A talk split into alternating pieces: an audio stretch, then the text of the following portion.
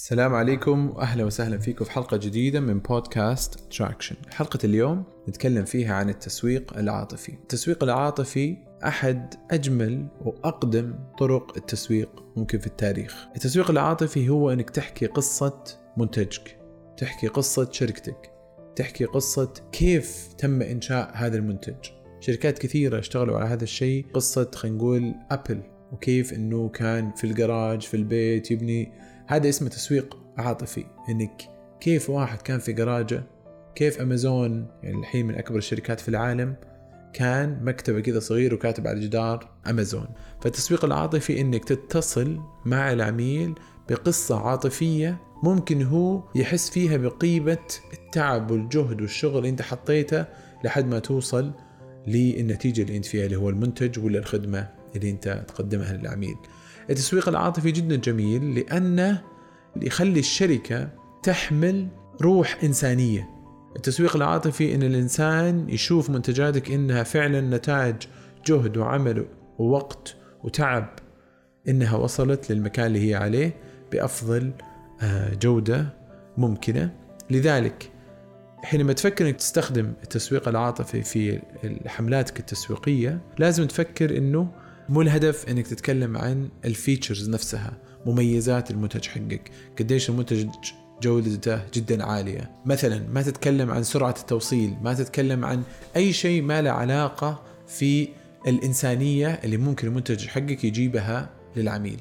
مثلا من أطلق الشركات في التسويق العاطفي كوكا كولا لما يستخدمون إن كوكا كولا دائما مربوط في الجمعات مربوط في الأشياء اللي كذا ممتعة مربوط في أي محافل عالمية كأس العالم آه، أي نوع من أنواع اللي فيها اكشن وفيها رياضة وفيها روح تلقى كولا هو واحد من أول الرعاة وإعلاناته دائما مربوطة. فهم يربطون فكرتك حقة المنتج وفكرة البراند مع فكرة إنسانية. زي مثلا فيمتو مع جمعة العائلة. زي ام بي سي مع رمضان يجمعنا. كيف تجيب فكرة إنسانية فكرة تحرك عواطف الناس وتربطها بالمنتج حقك تربطها بالفكرة حقت البراند حقتك.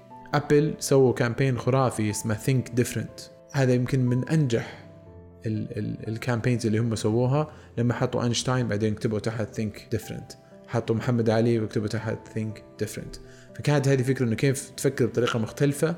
فكل هذول الناس يشوفونهم على أنهم أسماء وأعلام في تاريخ العالم ربطوا أبل هذه الفكرة في البراند حقتهم عشان يكونون هم إيش؟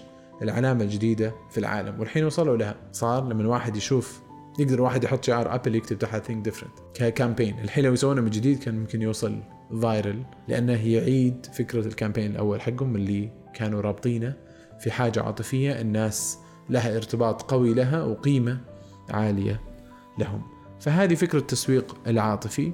كيف تبعث الروح الإنسانية في منتجاتك وخدماتك من خلال رسائل أو ربط بين الحملة الإعلانية حقتك أو الحملة التسويقية حقتك مع المنتجات والعواطف الإنسانية؟